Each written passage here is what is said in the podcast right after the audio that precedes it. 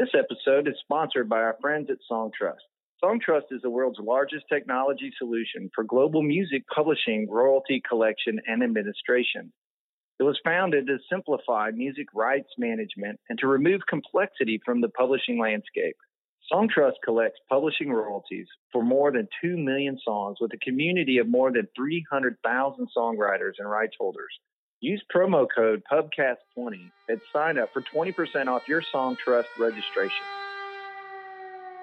Hey friends, it's Tim Hunzy with the AIMP Nashville Pubcast. We're continuing our series of our world famous mashup episodes, where we ask each of our guests the same questions and then share with you the best answers. Today's mashup is our 2020 takeaways. We all had the same year, one I know I would like to forget, but we all learned something unique. So we're so glad that we asked each of our guests the same questions. First up, we have Robert Briggs with Levity Music. Well, as we know, uh, COVID. COVID's been entertaining. We've uh, been forced into experiencing and trying some new things, and and so my new fun question to throw out at people is, do you have a great takeaway from 2020 that that something maybe you're going to continue to do, or it could be on the outside. You're like, I know I don't want to do that anymore. So there, there's two sides of this coin you can kind of attack it from. But what are your takeaways from the 2020 COVID uh, season we've been in, Robert? Yeah, it's so much, right? I think to your point, you know, no one could have predicted this 12 months ago. Who would have thought that that we'd all be basically working from home? Pretty much I, everyone I know is working from home, uh, even though I was already doing that.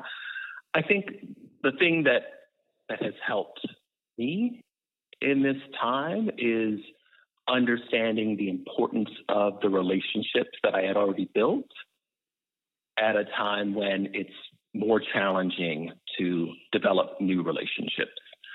And I think some of that maybe even goes back to the, the earlier question about advice. I think it it hammers home the importance of of developing relationships and now just doing that in different ways because you just don't know when you'll need to lean on them, uh, when people will need to lean on you uh, in their in their new reality, you know, kind of with, with job changes, maybe people losing jobs as a result of of COVID. Um, I think for me, it's just reinforced the the importance of creating new relationships, nurturing the relationships that you have, and figuring out new ways to do those things when you can't just fly to a city and meet with someone in person and have lunch with them.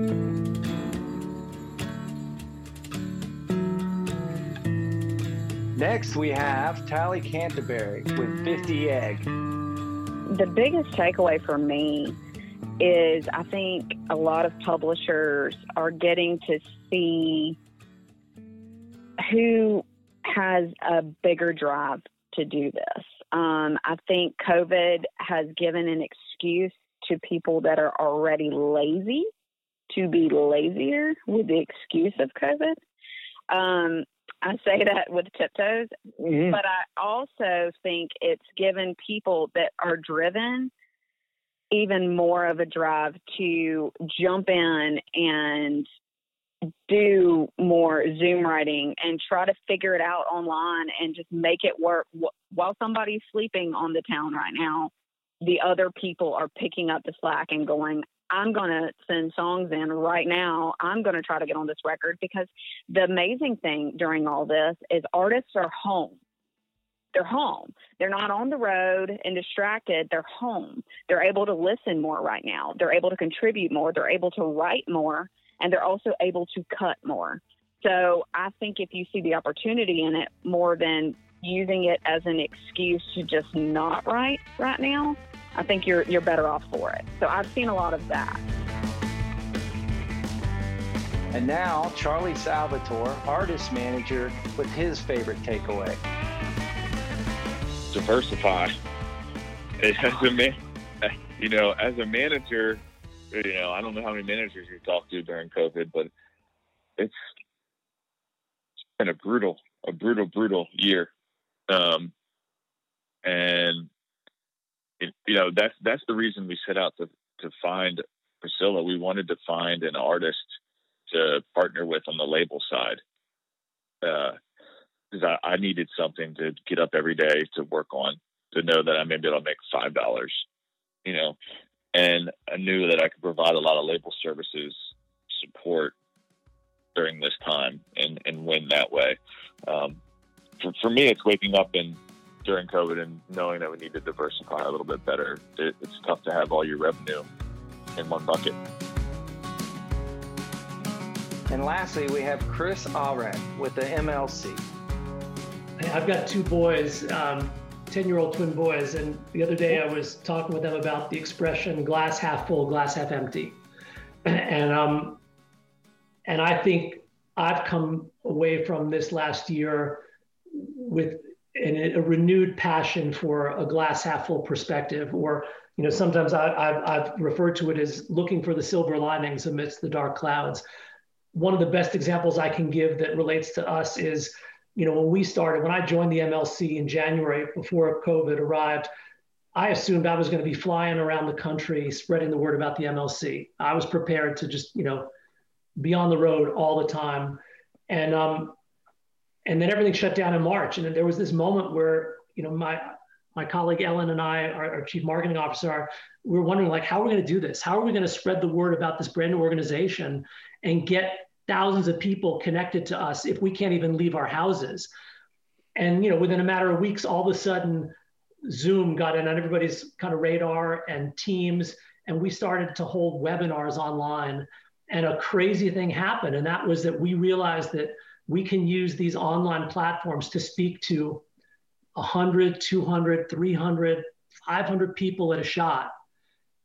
And it costs us no time at all. So I could be talking to a, a West Coast based group at 11, and at one, I could be talking to a Nashville based group, and at three, I could be talking to a national audience. Hell, you know, four in the morning, I could wake up and talk to a bunch of folks in Europe. And we could do all that in one day. And so, you know, for us, 2020 became you know the year of the silver lining on, on the outreach standpoint because we did 100 webinars on the nose really ramping up around march and we had almost 13,000 people attend those webinars i can't imagine how we would have reached 13,000 people if we were out in the world doing this in person and then when you think about those webinars, Tim, they're so personal, right? Like you and I are chatting right now and we're on a Zoom screen and you know, you and I are talking like we were sitting down at a restaurant. And when we do those webinars for 50, 100, 200 people, it's like we can have a personal conversation with 100 people in a way that you never could if you were standing in front of a room full of people doing a keynote. So I feel like we've reached those 16, well, 13,000 people. Now we're well above 16,000 um, in the first three months this year. We've reached them in a really personal way. And I think that has helped us share the message of the MLC and help people understand how this is going to change their lives in a far more meaningful way than we ever could could have done if we were not operating this way. So that's a silver lining, and I'm I'm I'm grateful that we had we were able to find that silver lining. Hey, thanks for listening to the AIMP Nashville Pubcast. We hope you subscribe in your favorite podcast platform and follow us at AIMP Nashville to stay up to date and informed in the world of music publishing and songwriting.